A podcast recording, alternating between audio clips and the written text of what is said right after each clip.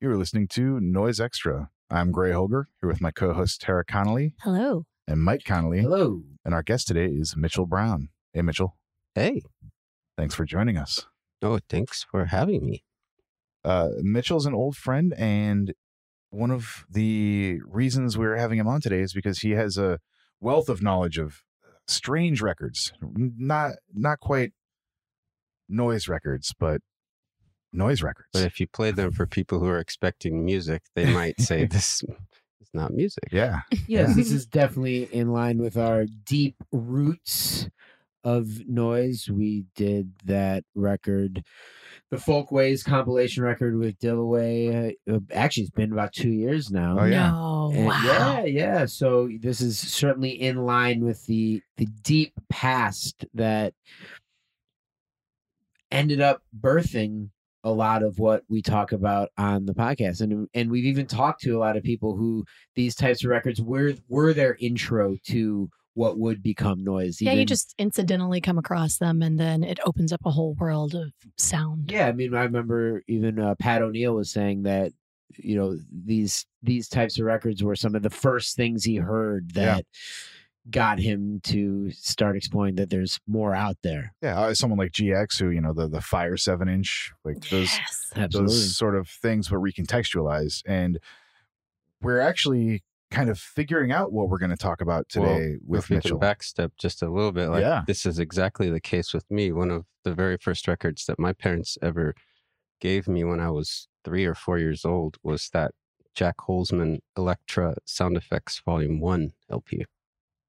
And I put that on alongside my Sesame Street records and thought, like, I'm just listening to another record of music. Like this, it's completely next to Alvin and the Chipmunks as well. Like it was, you know, it was just another sound event record, and I I really appreciate that my parents exposed that to me so young.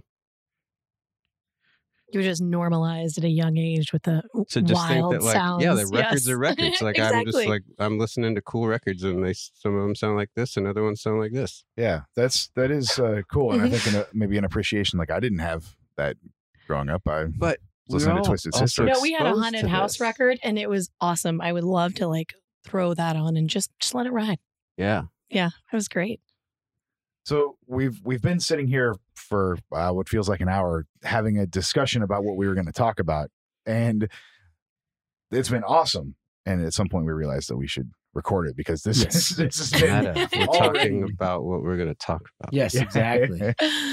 yeah. So yeah, already already this has become incredibly um meta and and there there are far too many layers even to recount at this point um but but just trying to decide why we're here and what we're doing has has been a, a wonderful journey Well, are you speaking just in general? in general life? yeah the big questions of life. Why are we here, and what are we doing? This is now we've really gone it. deep. well no actually we're doing the opposite of going deep and i think you know that's one way to take why are we here and what are we doing but we're actually bringing why are we here and what are we doing down to a microscopic level Right. but um, this is great because Mitchell can bring that microscope down to a teeny tiny, teeny teeny um, wild um, moat. So now, I think we started off talking, you know, talking sound effects, and then talking about one-off unusual recordings, and then, you know, as as each cube of his records have revealed, I mean, truly, truly, like what what has your thought process been? Well, uh, a lot of these records, if we just close our eyes and you don't know what record is going on, you could say that this sounds like it could be this or that kind of record, but me- meaning that it could be a a documentary record, it could be a sound effects record that was marketed to be a sound effects record, or production music or production sound effects that were only for industry use you could close your eyes and not know if you're listening to an experimental record by somebody who intended it to be an experimental music record, but we're trying to dissect, right, specifically the records that weren't made by sound artists trying to release their DIY sound Mhm. project. These are these actually some in some manner of miracle were managed to be produced by a company for a certain reason or or or something, right? yeah, I mean, it, it's not while it some some of these records could sound like it. It's not like Stockhausen Mikrophonie or something, right?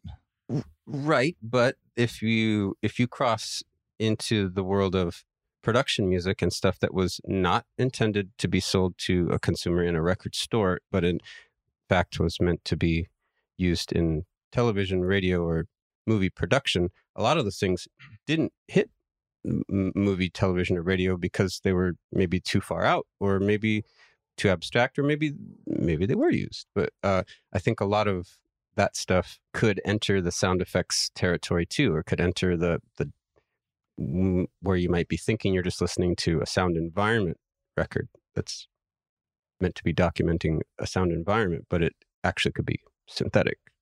Well, two of the first things that I remember encountering in this world were sound, uh, sounds of the humpback whale or songs of the humpback whale, Mm. and the environments series, which uh, a word you just used, and those were meant to be sort of transportive field recording documentation Yeah. types of records that people would buy because they wanted to feel like they were on a boat or at a lagoon or in a cornfield or a forest at night, right?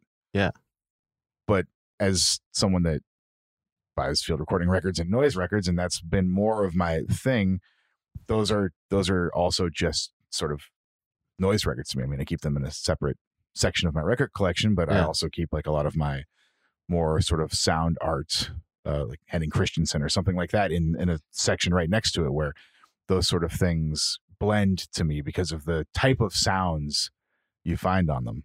So you have a, a massive collection of stuff here, and you were sort of pointing out different sections within. So This is this room's about twenty five percent. oh, I'm so happy. Um, But uh, I was gonna say that like for a couple decades, I've been doing radio where I'm trying to play all of these records in one big journey where you can't tell like necessarily what what direction or what what caused someone to make the record. It's just sound is sound. So I, I would play Stockhausen next to or on, on top of it is uh, an environment record. So, in your experience in playing these, do you think that any of the sound effects records had a practical application and would be in any way be, you would be able to use them as sound effects in a live setting? In a well I, they were made on a large scale by some pretty large mm, record companies that, that they must have had a market for them. They must have sold them even in department stores and that's probably where my parents they probably got that Elektra record at kmart or something. It probably was a dollar 99 it was probably priced to sell And what was it that we were listening to earlier that was going to be um, sound effects for home videos? this i that think is so a wild. this is Emory Cook Mhm. uh, with the Cook Laboratories label. He's an audiophile fella who was about doing the document documentary type recordings of calypso bands and uh, trains and oceans and just capturing environments.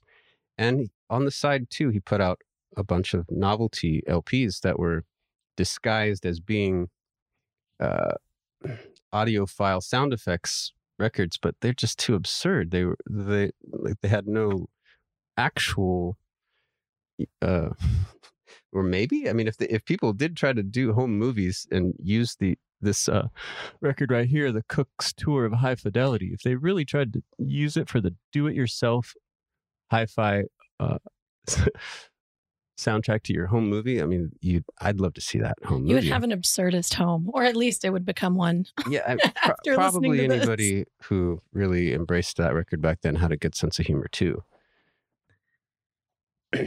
So uh, I feel like uh, Cook Laboratories is something that we'll probably have to revisit. I feel like In that's an episode in and of itself. Yeah, Yeah. in a in a deep kind of way.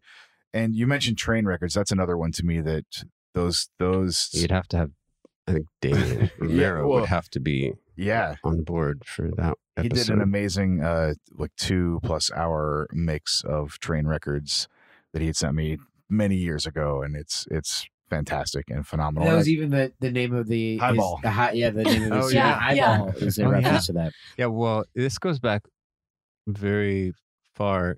Damien had a tradition for the KXLU fundraiser edition of his psychotechnics program. Uh, from midnight to 2 a.m., he would play two hours of train records every year. I don't. I mean, he may still do it. He was doing it for uh, every year for 15 years in a row that I was tuning, and I was like, "Cool, it's this again." That was his tradition. Maybe that's what he thinks makes people want to donate to the to the K, support KXLU. They want to hear more trains. So in the in the realm of train records, what other sort of records do you think of? Like what what's adjacent to that within your record collection? Hmm. Well, apparently there there was such a subsect of train enthusiasts, you know, back in the '60s, uh, where model trains were really popular.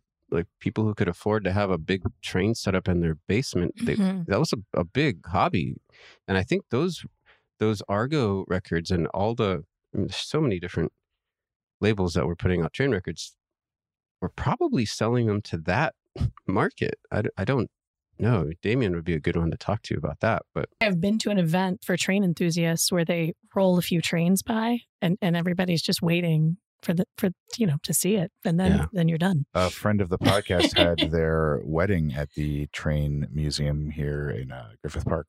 wow Yeah. Oh at uh, uh travel t- travel town Yeah. Mhm. uh surely there must be some kind of boat society or something that like that liked the sounds of a particular fleet of boats i mean i, I Steamships. I've got a bunch of those kinds of records, a bunch of boat records, but I don't think they're trying to document one particular. But I should, I, we should look at them before we even. well, you have try to figure- insects as well, like nature That's a whole bird, other bird yeah, oh, calls. oh, I, I got assume. a lot of bird records. Yeah, the Sounds of Nature label and the Droll Yankees label. These are deep labels. They like put out dozens of titles over the course of a decade or two, and like we could do a show that's just on those on Droll Yankees and Sound of Nature, and Folkways did that too. They, they have dozens of those kinds of records. Yeah, the Folkways record we discussed with Dillaway was sort of more musical in nature while still being very sort of avant, you know. But uh, when I think of Folkways, the you know the big ones like Sounds of the Junkyard, right? That's the the Right. kind of like the noise record I think people think of when they think of the Folkways stuff. Right. But there's so much variety in there. I mean, there's like children's music. There's so much stuff that that Folkways did that's not quite that. But I see here you have a, a few Folkways selections. So There's a bunch up there, but um, the Folkways were unique in that they did do early experimental music also, and they did documentary records too. And so there's, I feel like Sounds of the Junkyard is kind of a blur between the two. And like uh, they did science series records, and Speech After Removal Removal of the Larynx was considered a quote unquote science series, but that that's borderline of it's like cross it's blurring the boundaries of all, all these other things that folkways released i think We're gonna have to have a pile of organic sounds that have been captured and inorganic. Well, well, that's when we were sort of discussing the different avenues of this world. You were breaking down a little bit of the, I guess, categories. Mhm. The idea of documentation, or the idea of novelty. The idea. So, in your mind, what are the broad categories of this world? I mean, I know there's This many is a, in yeah, there. This, this is a, a big answer. I mean, we've we've stu- we've touched on most of them uh, so far. Like so, records that were intended for television, film, radio production, sound effects records that were marketed to consumers, so just do-it-yourself home movie enthusiasts, or just whatever strange home listening Disneyland Haunted House and that kind of Mhm. stuff. Yeah. right records that had a purpose so like a lot of times i mean well, how do you classify that records with an initial purpose that that's it um, you know Yeah. that's really what we're looking at here is all, all the stuff were records that were made for an initial purpose or they were provided A lot of times um there would be souvenir records, you know, where like they were meant to be sold at Luray Caverns in Luray, Virginia, the the Leland Sprinkle uh, stalacpipe organ. Mhm. Have you guys heard this no. great Yeah. stalacpipe I- organ? know? Yes, I do. Yeah. Wow, It- I know cool. about so the there organ, were a bunch yeah. of records that were made at, that were sold in the gift shop, Mm-hmm. and they're exquisite records of the sounds of water water droplets coming off of these hundreds of stalactites. Wow. and- While this organ that is, it's got electromagnetic hammers that are tapping stalactites that were tuned.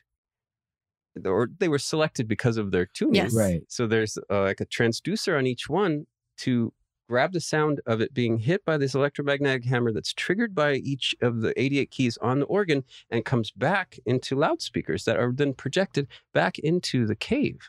So this is like uh it's quite a pheno- quite a sound phenomena going on here and it's um I mean that I don't know that that's uh, if we, we were talking about souvenir records, then there's also other ones of like farms and factories and other any place that would have a, a guided tour. You know, I got a little section for those guys. A guided records, too. factory tour with So a cool. record. Excellent. So cool. what are the other pillars of this sort of realm we're we're talking about? When you initially brought up to me the idea you wanted to go over novelty records and so that word is it's a broad word right? Like these records are all mm-hmm. novelties to us but but in this the late 50s and early 60s that word was used to describe the then new subgenre of songs that were trying to get on top 40 radio with studio trickery stuff that like uh, David Seville, aka Ross Bagdasarian's early creations, Witch Doctor from 1958 and the first Alvin and the Chipmunks 45, both from 1958. That same year, also Purple People Eater. and so uh, when those songs hit, everybody was trying to figure out, you know, why why do we like these kooky songs? Well, they have this little tape trickery that uh, Ross Bagdasarian designed of playing the master tape reel at half speed or whatever slower speed and having an overdub of the vocal at, it, nor in real time, but when you play the tape back at normal speed, then you've got the chipmunk sounding voice. And so people like Napoleon the 14th for They're Coming to Take Me Away, as we were talking, Mike, Mhm. uh, took that kind of to another level, and there was just a flood of people trying to do smaller time productions of of songs that would have this some weird uniqueness, stu- whether it's a sound effect or a um, an electronic sound or a space theme to the song or something that that enabled sound and noises and uh, studio trickery to to to carry the song as as why it's listenable or unique. And so that's I I feel like that we could easily do a show in that room too. And for maybe for these listeners, if they haven't heard Pasquale and the Lunartics Moon Madness 45 from 1968, I feel like that's a, an essential listen uh, um, for something that would maybe make us scratch our heads like, who was this marketed to? This is almost a, a pop tune. It's almost a, a- trying to be a song, but it just gets so freaking wild that it gets to this orgiastic level that, um, I mean, I, I that record sort of stands on its own. If you if you uh, I don't know. I, I'm always left wishing there were a lot more records that were that cool. Well, in a very different style for Noise Extra, we're actually going to play some of the stuff Yeah. that we've that we're talking about. And I think this might be a cool first thing to play because we've talked about it. Sounds You essential. mentioned it, and I think maybe this should be the first example of these sounds that we're talking about. Absolutely. like so, yeah. I- I- Where we could we could potentially use the word misguided, right? But it's not misguided in that they were made. These records were made for some reason. They they they found a reason, whether it was a pet project or whether they thought they could actually sell them. Oh, so Pizza on the Moon. I think this Pasquale record might have been made by a pizza shop that thought that they could sell them because there's a song called Pizza on the Moon on the other side, and they were trying to sell them at their pizza shop. Like, I don't know if they had success doing that, but the byproduct of that is that 50 years later, we're gifted with this really unique record. Well, Okay, we got to check this out now. let's throw it on.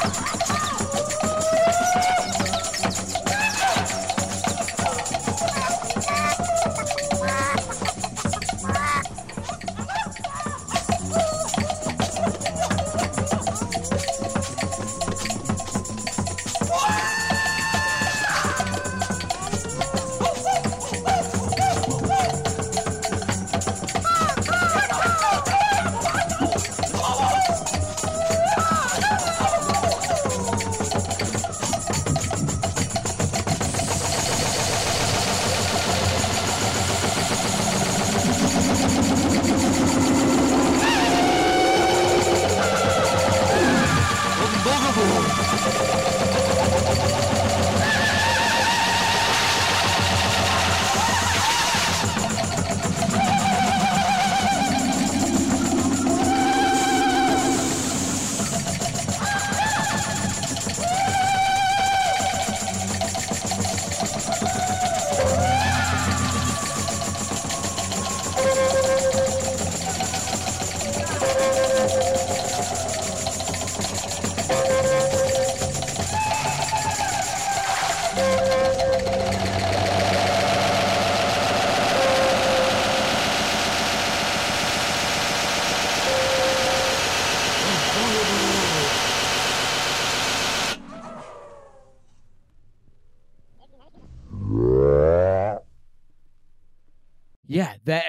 that is just I mean moon madness. Wow. That the the ramping up and just the absolute insane ending. It's exponential. It's wild. yeah, it just keeps going and building and building to. Well, initially you and you were saying we were listening to it. You know, you, you it was reminding you of of seeing a crash worship show. Yeah, I was addicted to seeing them live at any possible opportunity in the 90s. And um, because I had not experienced anything like it. So I just had to keep returning because there's nothing was equal to it. Uh, Crash Mhm. Worship were not a band, they were an experience. And this record is not just a record, it's an experience to me. Like, I, I, you know, it's the kind of things, it's a holy grail. Like, it does, hardly anything else Well, is. when you were saying to at a point you can like things just there's a point where the tape it just ha it, like okay now it's happening. There's a break into madness. Yeah, you got to Yeah. wonder. I mean, I would love to have a sit down with the producer of this record or anyone who was a part of it that could give a little glimpse into like why and how. And maybe it was just a stoned jam and they just spliced the tape together and sort of wing. It kind of sounds to me like they were winging it and they were just surfing this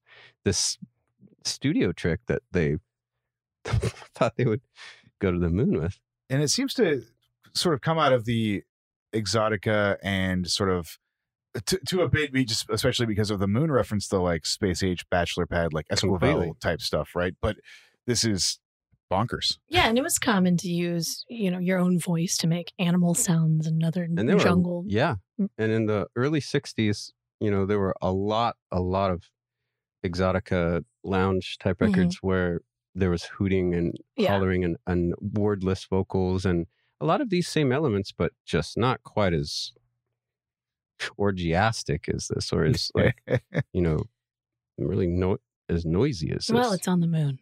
Yeah. Can you imagine going to a pizza parlor and buying this 45, putting it on well, when I you get found home? a few, a few other records on the same label. It's a real small label, and uh, called Dino or Dino, and the other records are not wild in any way. They're trying to be novelty 45s too, or they're they're succeeding. But uh, I uh, I I do wonder this must have been some sort of pet project label of one particular person that thought it was a good idea to do these things. Pasquale and his pizza parlor. well, yeah. ex- Oh, yeah. Did did we? so the other side is called uh, Pizza on the Moon, and there were some picture sleeves too. Don Bowles is the only one I know who's got a picture sleeve of this forty-five. Um, but uh, presumably 1968. There's no concrete evidence of when it was made, but that's that's a guess by some people. Uh, and maybe they were trying to sell it at their their pizza restaurant. Uh, I like how I don't know. There's a lot of questions I got about this one. well, and now it's like, where do we go from here? You know, this whole time we're like, huh, what, what do we want to dig into? It's like, Well, no, I'm, after that. I don't know, but I've been digging for that record for 20 years and haven't found an original copy of it. if you have one Yeah. that you want to Yes. complete, Yeah, I've it's just been at the top of my want list for like forever. I, I'm tired of asking collectors or dealers if they've seen one. They're like hen's teeth. so uh, it is as- as as we were already discussing we've been trying to figure out what this episode is and so i think we're we're going to play sort of a selection from all of these different things we've already been talking about and maybe some things we haven't talked about or we didn't know until we got there by this listening process which is how we all discover things naturally anyway Exactly. right Is you find one weird thing and then you find another and it's weird in a completely different way and that's that what's what leads you down this rabbit hole so for that where where do we go next? What do you think is a good Well, segue? I don't know. There's three insect records sitting there, and if we're going to like distill that into one, there's the old scissors grinder is on that one folkways that um, or maybe it's the sounds of nature. Uh, uh, that might be a cool little snippet to listen to. All yes, right. to Insect sounds Records. great. Awesome. Yeah, well, let's I love throw- the let's sounds of insects. He he tells you of the uh, scientific name of old scissors grinder. The song of the swamp ground cicada is often confused with that of a very common species, Tibicen linnei, which usually sings from high in trees. The pulsations in the song of linnei are slower, and the song lasts 30 or 40 seconds. Here's the last part of a song of linnei.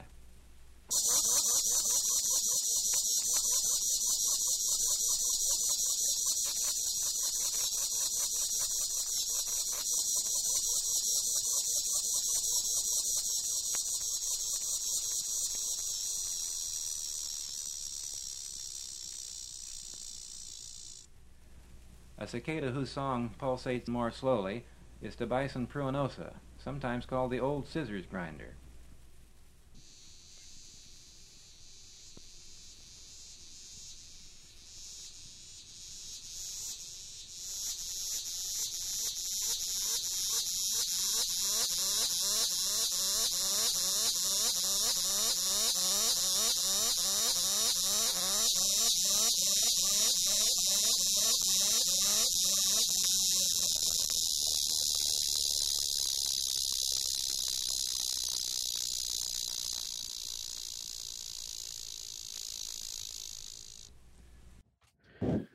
Those are wild. Those are things that just exist like in the world around us. I mean, it really did sound like An Yeah. oscillator Yeah. or something of that sort. yeah, Sawtooth being modulated.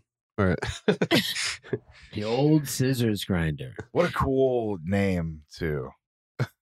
And you you were speculating how these were actually recorded. well, you're on a journey with them. Yeah. You're, you're trying to figure out, or at least I'm trying to figure out if they were walking towards uh, Old Scissors Grinder, or if they, it was in captivity, uh, or if the um, insect was slowly coming towards where they were recording on his own, his or her own. Yeah, is old scissors grinder like in another room and they're just waiting for Yeah, it to be comfortable enough Yeah, to sing un- because it doesn't sound like there's any other ambient sounds. Like they're not Right. picking anything else up. It's isolated. Unlike the one we're about to hear. even just the actual fidelity of like you're saying like it's so clear and like Tara said there's no other sounds Yeah, there's no wind, there's no trees, there's no other cicadas because you know that sound. We were we were just in a in a place where cicadas were singing, and you hear so many of them. It's not like one insect is singing out; it's everybody together. So this is so isolated. you just have to wonder how they did it. the one where we just listened to was the songs of insects and actually it has a little recording information on it and shows two different uh recordists with their equipment and uh sort of a two different sort of dish shaped or cone shaped things with microphones to pick up these sounds and they're sort of crouching through a field so it has the the cover looks great and you can picture these guys out in the field trying to capture these things this next one is the Hold on, real quick. Yeah. You guys want to take a stab at what year you think this was recorded? Oh no way! let me see I'm gonna, I'm gonna take Don't a look- look just at don't the- look at the back. I Yeah. won't look at the back but take a look I was at gonna this. guess fifty eight. So it's it's the Sounds of Nature label, a very uh pretty prolific field recordings I'm label. gonna go you Terry you said 58 hmm I'm gonna go with What by about the s- one guy's look. I'm gonna go with. I'll just. I'll say Yes. 57. Oh, was it? I see. I thought you or we might go doing later. Price is Right style. I'm going to go 62. But it's in such a. It's it looks so good. The Well, record's then- pristine. It's going to be like seventy four. No, no way. Well, if we were on Prices Right, you would all be over. Oh, there you No, go. It- it- you- yeah, it, uh, it's 56. 50. Oh, I was close. I was Which, the like, closest, to but I went over. that so- recording is pretty That Yeah, sounds it's very great. good. 56, Yeah. It's Yeah. It was great. great. Okay. We- I love those dishes. Yeah, The they, the they look microphones. professional. So now for the Folkways record, what's the title of this one? This one is, Sounds of Insects. yeah, Sounds of Insects as opposed to The Songs of Insects. Well, I think that that's actually a very important distinction to make because what you're going to hear is the sounds of insects. Yeah, it's not a Yeah. song for sure. This is this is And uh, yeah. terrifying. Well, let's uh, let's just get into it. Okay. A large longhorn beetle walking.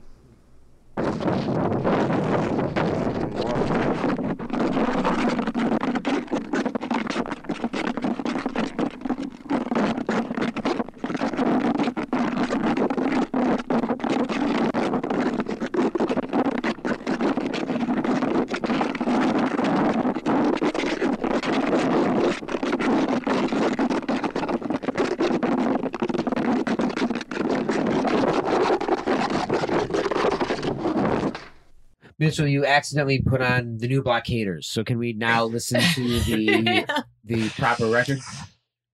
What? It, kind of sounds like a sound a sound check, right? Like like I mean, it's Trying to it, that definitely plugged in. feels like it is the insect is walking on the mic, or On a contact mic. It's getting, not, yeah. you're getting other things that are different from the songs of insects. And it feels like cardboard. okay, let's do the next one and then maybe we can pontificate. All right. Shoot, let's do it. hit me. The housefly is caught and held by flypaper.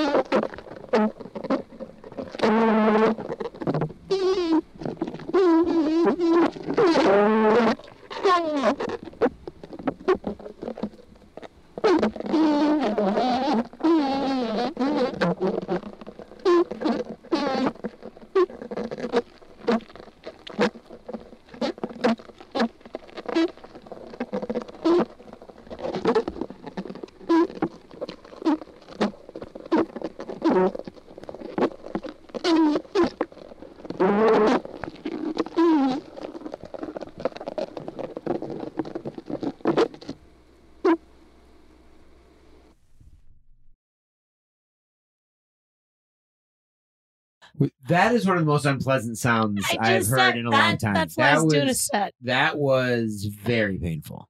The- You're hearing more of. I mean, you don't hear the recording process on the songs of insects. You hear the the actual sound that you, they're trying to convey. This, I feel like you hear. It sounds like someone's futzing with the mic constantly or moving around and trying to capture these sounds, and it's just doesn't.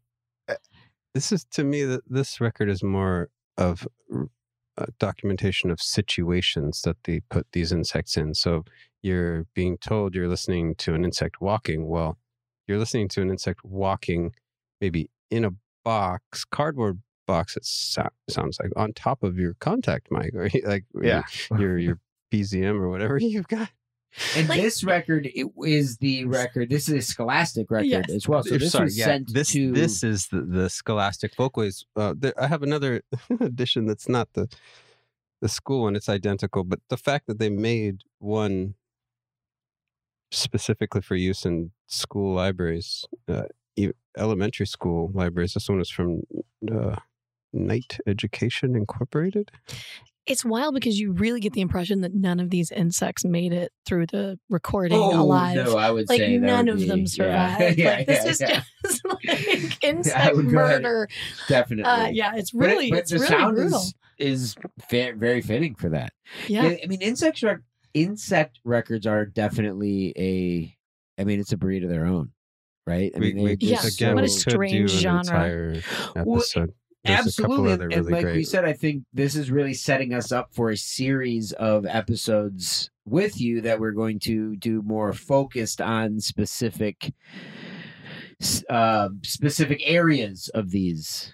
we're not seeing records coming out in the last 30 years uh, of this ilk like this this was a bygone era right where people were fascinated enough with these sounds to make raw documents and market them to an audience of what uh, schools and and uh, like because is, is there an internet equivalent of this yeah, because it's just YouTube videos now.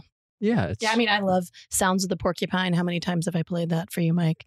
so like- just are schools employing Yes. the well, internet that it's hard to say because, I, and I do think there's something so different about having them contained Yes. on these records. And an official and- documentation of it. and I think also, I don't know, I can speak just firsthand that in elementary school we would go into the library and we would put headphones on, and Yeah. there were these, there were these uh, apparatus that would have multiple headphone outs in this box where the teacher would put the record on, and six or eight or ten kids were listening to the same record, focused listening with headphones on. Like that doesn't really. that does that I happen can't still? imagine Wow, that there is happens. no still. way What's the that equivalent happens, of right? that today? Well, Like I we can't just, Yeah. imagine that happens still. I I doubt it happens for many uh, adults in Yeah. just their everyday Yeah. life. And the idea of any sort of focused listening right. is seemingly out the window. like folkways were leading th- this path in that they also made a Tod Dockstader record that was on the Scholastic Folkways edition. And to think that there are elementary school kids listening to Tod Dockstader in the 70s or late 60s, it's like really, it's cool that the new sounds and quote unquote now sounds were really embraced for a, a decade or two there.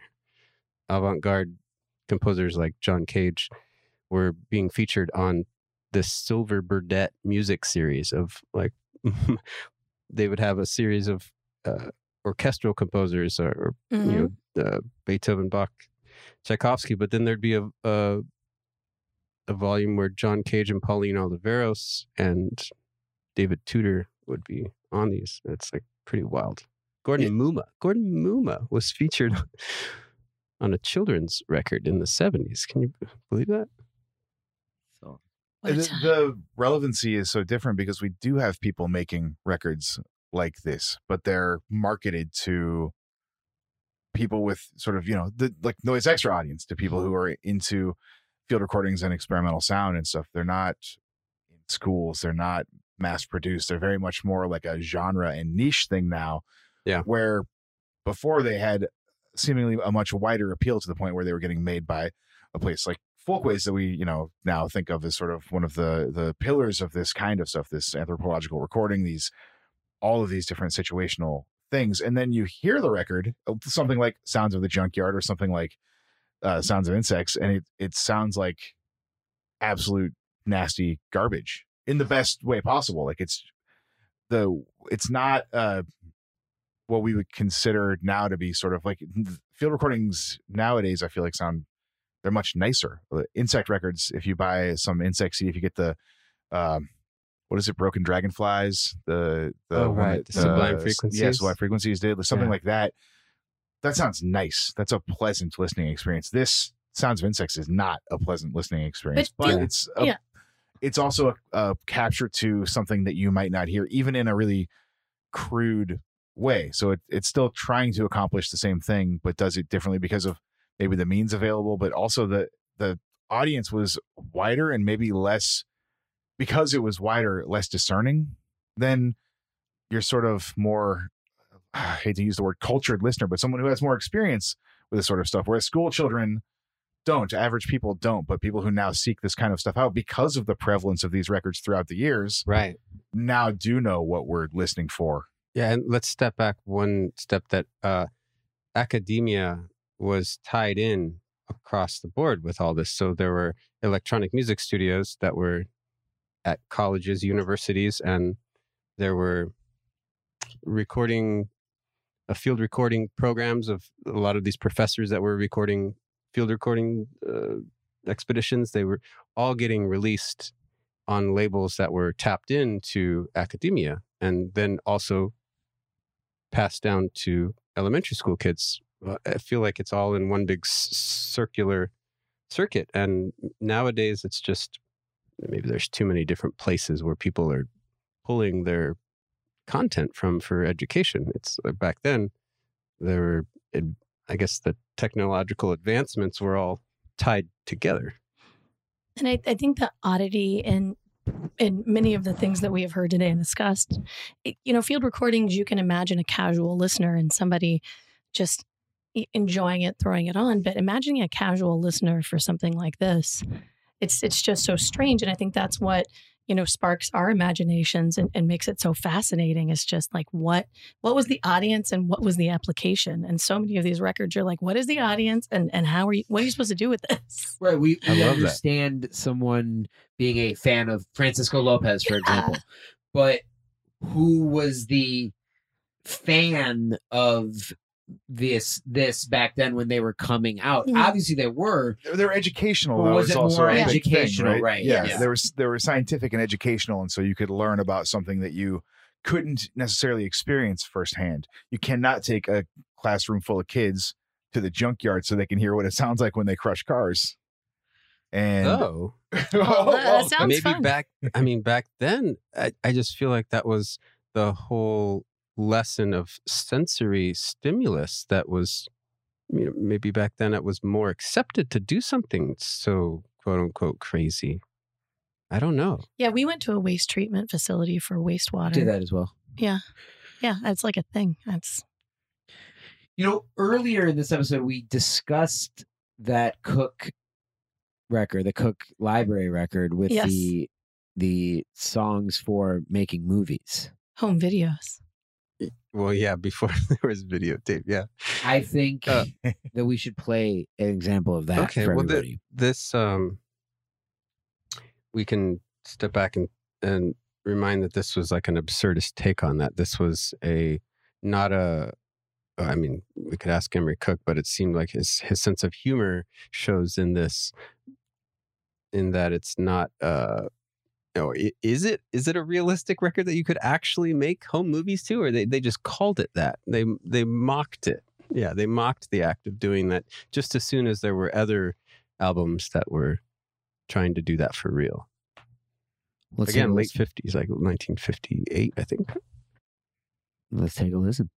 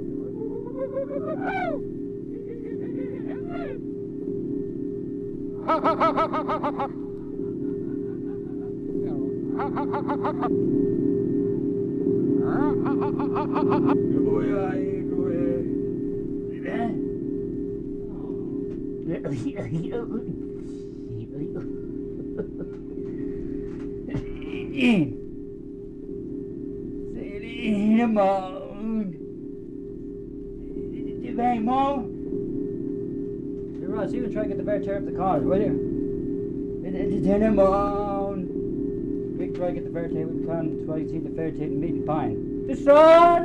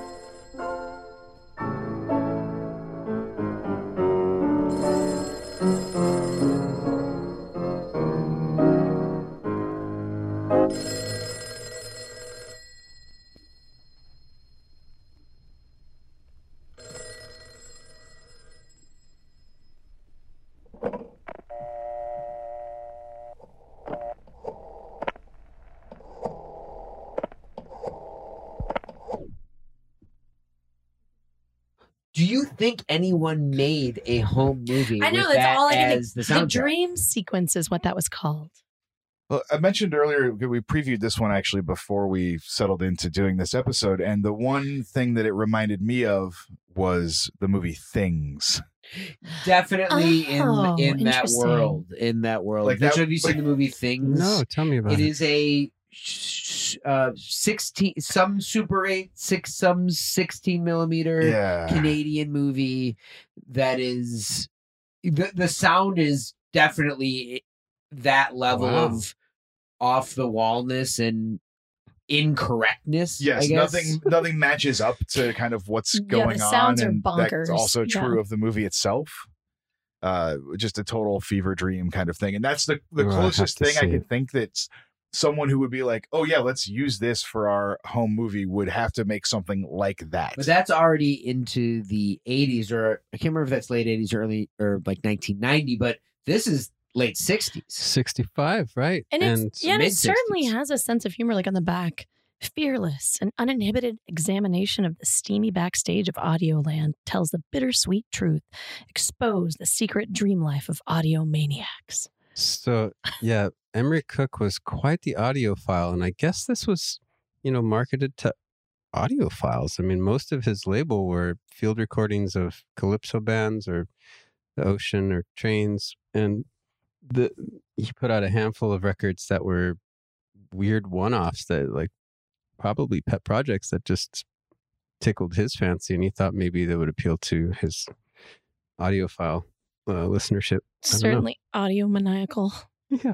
he also did his own mastering and pressing, right? So these records, the Cook Laboratories records, have a, a magenta hue to them when held up to the light. Yeah. Every one that I own does. They're they. They're, you, they're, Yeah. It's almost imperceptible Yeah. Yeah. if you're just have to looking at it.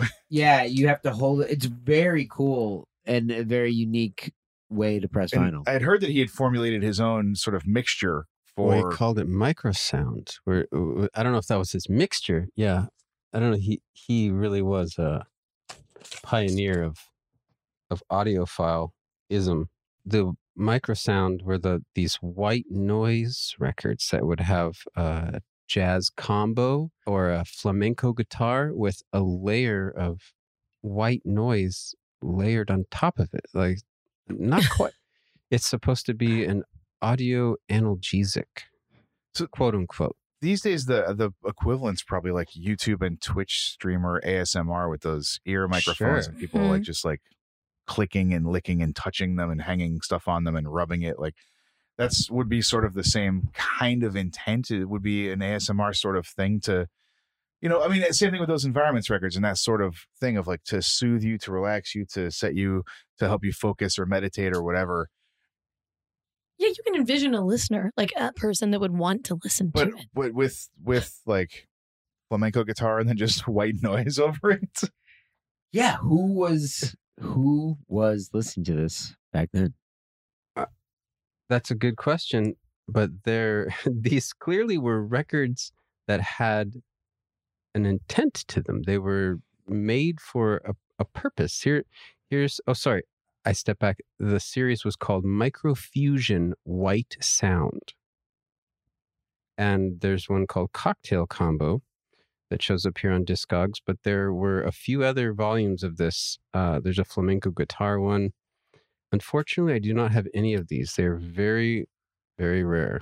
So we were talking about Cook Laboratories, and you pulled out another one that I, I of course, have never seen. These are they can be really hard to come by in in record shops, especially. I, I think a lot of the ones I found were sort of like thrift store or weird weirder finds than sort of conventional conventional record shopping. But this uh, earthquakes and seismographs Ah, yeah. record Out looks of this amazing. world. Oh, so um, there's one I really need called Mexican Firecrackers. Wow. Yeah, it's like it's late fifties, and it's uh, just such powerful recordings of of a festival, a Mexican festival of, of bombastic music and fireworks. But that um, it's in the same series, the Road Recordings series of Cook Laboratories. Which is the sort of field recording. Yeah, um, Location Sound of the recording ones, right? A, um, which one? Uh, oh no, they're down here. I've loved, I've always loved the logo of the road recordings because it it has this vaguely sort of UFO or like tripod overlord sort of look to it. With it's it's like a backwards R joined with a forwards facing R, and it's it's just kind of timeless to me. Voice of the Storm and Voices of the Sky are neither on the Road Recording series, but I guess they could be. Um, there's the Rail Dynamics. That one's also not on the Road Recording series. Sounds of Our Time, they like to call it, that series. But Voice of the Sea was on it. Yeah, this one.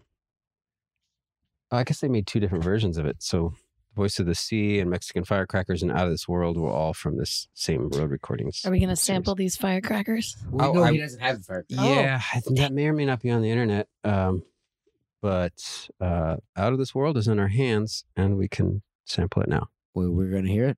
VLF, radio phenomena, and earthquake sounds. Uh, ionospheric swishes, whistlers, and tweaks is what they refer to that. That VLF phenomena.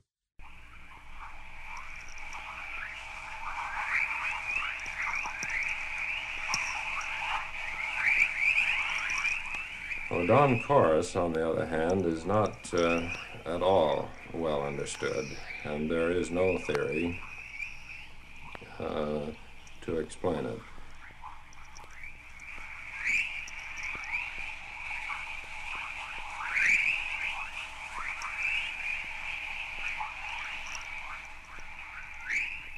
It's known to correlate uh, in a rough sort of way with occurrence of the aurora and magnetic storms.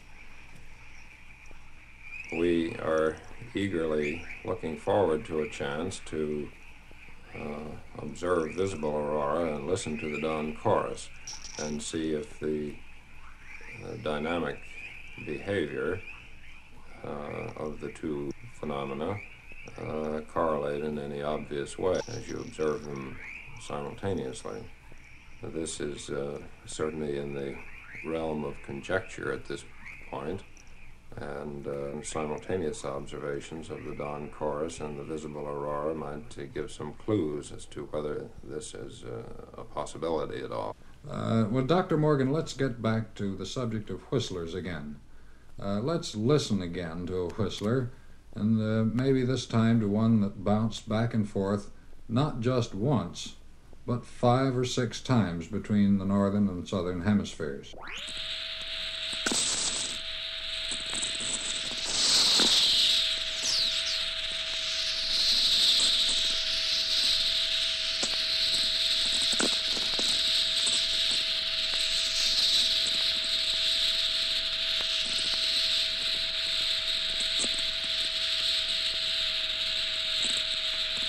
Well, I understand that this uh, manifestation takes place as a result of some rude and abrupt electrical shock, such as a bolt of lightning taking place. That's right. Uh, after all, the uh, the excitation of the ionosphere by a bolt of lightning is uh, uh, pretty much like uh, hitting the ionosphere with a hammer, exciting it uh, across the the full frequency spectrum. You can hear lightning crashes uh, on the very high frequencies and uh, in the usual communication frequencies uh, in the broadcast band at low frequencies where aircraft warning beacons operate, and even uh, at audio frequencies such as these, which uh, produce the swishes or whistlers. I've only been exposed to this uh, situation now for a, a short time, and it's hard to dig in and find some way to relate it to uh, something we know about.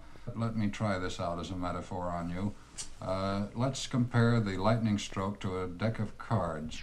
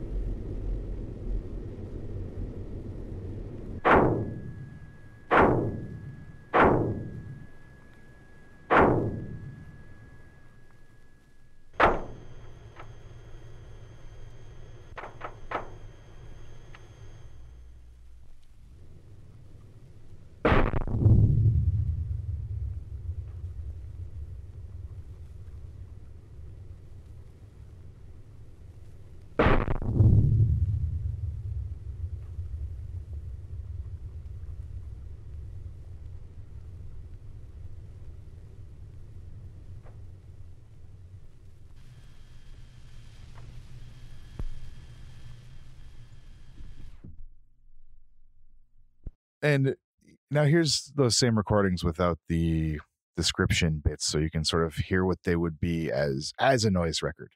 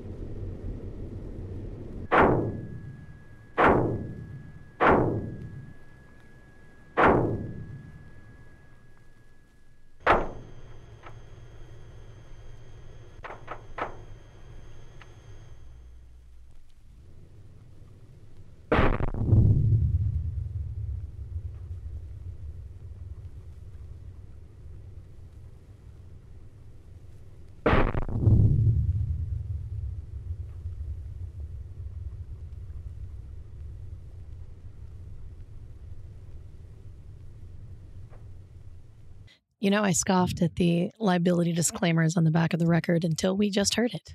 And here's what it says Earthquakes for home use. It is understood as a condition of the sale that Cook Laboratories Incorporated will in no way be responsible for damage to this phonograph, and it may cause damage to equipment directly or indirectly. For users with wide range woofers, this disclaimer shall be construed to include neighbors as well, dishware, and pottery. Absolutely. that is a crazy. So we listened to the earthquake sounds, and that was, I mean, it really did. The needle was absolutely. It was wiggling everywhere. It Yeah. was crazy. Dancing that needle was And dangerously so. before that, it was the ionosphere recordings, which sound. To, what, what was that? The Dawn chorus that we heard? Of Yeah. it- yeah. So this was the Aurora Borealis, right? Like, um, later on in the 80s and 90s, Stephen P. McGreevy would make a bunch of recordings of this very thing that uh, folks at Anomalous and uh, Aquarius would be peddling these CDs to people curious because there haven't been that many people to be making and distributing recordings of of the ionosphere uh, going through magnetic disturbances uh, to be able to amplify uh, hear these uh, these things that we normally can't hear. It sounded Yeah. incredible. No, it's phenomenal. I I love the the swoops, the sweeps. What what were the the terms? Yeah, whistlers, The whistlers. That's right. They're so good. ionosphere Swishes. Yes. swishes. Yeah. Yeah. Again, so this was tied to Dr. M.G. Morgan at the Thayer School of Engineering at Dartmouth. There's a great photo of MG Morgan on the back there too. Yeah, he's got a bo- boss proto pompadour thing. Into it. so uh, when I when I listen to this and when I think of these records, another thing that always comes to mind to me, and one of those things that that I've been collecting as long as I've been finding them because they always have weird sounds on them, even though they're kind of traditional sounds for their intended purpose. And if you've ever I mean, if you like in the in the days when CD players were new and in stores, when you bought a CD player, you might have gotten a a test CD with it. That was a thing they did with hi-fi equipment, you know, before it became Mhm. very Yeah. consumer grade when it was a little bit more specialized. And same thing with records. You might have a test record to calibrate your turntable to hear the frequency range your speakers and amplifier can output. And these seem to be very popular because they were everywhere or at least you can find so many different varieties of them. Like I, I pretty much buy these when I come across them, and they all have different frequency bands or weird sounds, white noise, random noise, uh, frequency sweeps, test tones on them. Sometimes they're lock grooves. So as someone seeking out weird records, they're they're they're strange records that are also full of just weird sounds. Is it is it are these put out by specific labels or is it I mean, there's a Cook Laboratories one. Right. Uh, Mhm. I think you'll see a handful here as Mitchell has just grabbed a stack of test records from the Cali- other room. Calibrating your surround sound. yeah. Now we come to a procedure designed to adjust your record player to the acoustics of the room in which you are listening and to match it to your own hearing mechanism. This adjustment is done by matching the loudness of selected test tones against a pilot tone consisting of a 1000 cycle per second pink noise band.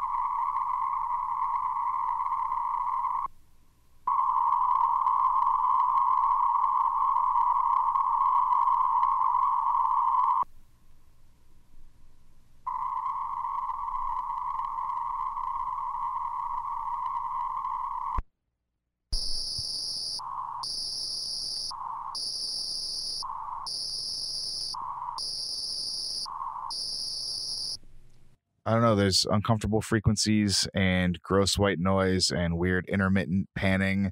All of them are different with, with these test records. You know, like they all they all have something weird going on with them. Uh, sometimes there's some like smooth jazz on them. Sometimes there's just frequency sweeps in different tones, and I don't know why that we seek them out or you know like i couldn't tell you why i buy them i think they oftentimes they look really cool the ones we're looking at here look really cool I like that audio system test record. Got It- that great it image. looks in really middle. good. Seems like the goal is supposed to be the same, right? I mean, they're, they- they're all for configuring your stereo for Exactly. optimum listening and making sure it can handle or what frequency range it can handle so you know what it's lacking or if you needed to improve something or you gotta calibrating your adjust the needle, your speakers. You gotta adjust the weight of your tone arm. you Yeah. gotta- you gotta. Have you ever, either of you, used these records to do what they were intended to, achieve do? max- Maximum yeah, it actually listening has pleasure. helped me when I've like uh, noticed some uh, faults happening when I'm listening to to other records, and I'm thinking like, okay, I'm gonna try listening to a pure tone and uh, listening to some of these exact records and adjusting my tone arms. It, it, it really they're tools. Yeah. One of the most famous records we already referenced earlier and we're just going to put some snippets of this here for you to enjoy after the fact i guess right Yeah, we're gonna end the end this episode with one of the classics, and then over on the Patreon, we're gonna have a little sample of some other stuff that maybe we didn't even talk about today. That's gonna be for the patrons. So the extra segment today will be a Sonic segment, not a talking mm. segment.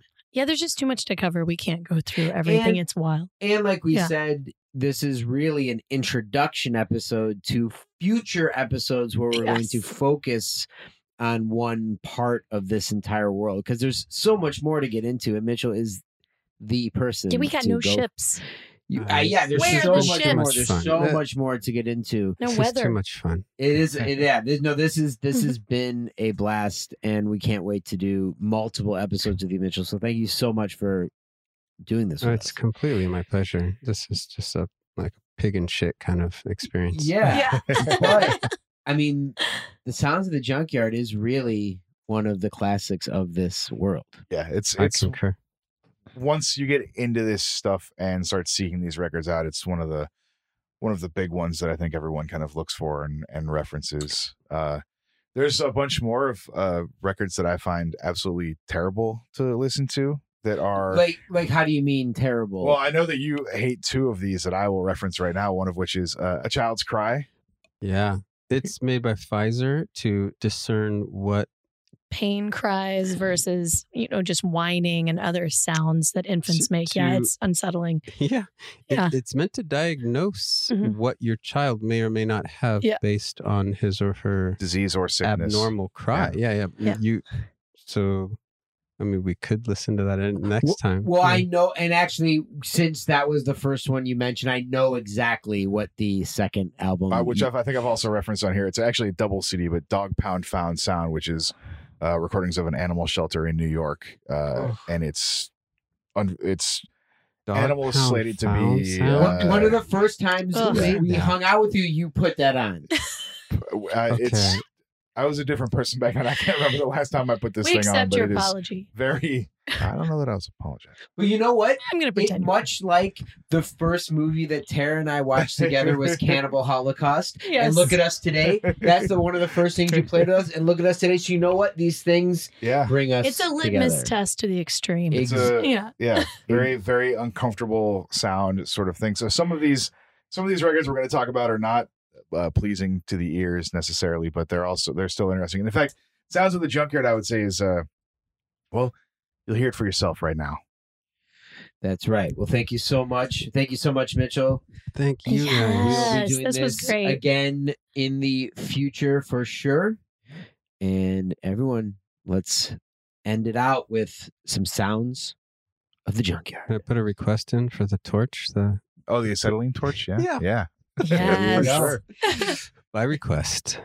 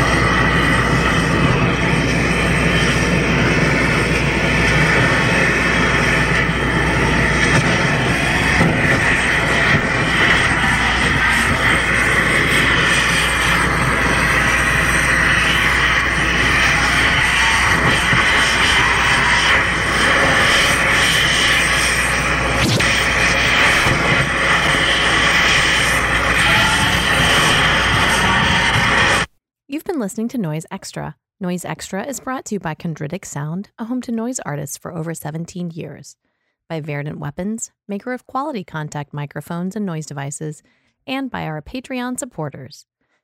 You can find our Patreon at patreon.com slash noiseextra, and your support really helps. You can find us on Instagram at noiseextra, on the web at noiseextra.com, one E in those, and on Twitter at noiseextra, with three A's at the end. Thank you for listening to us and to Noise.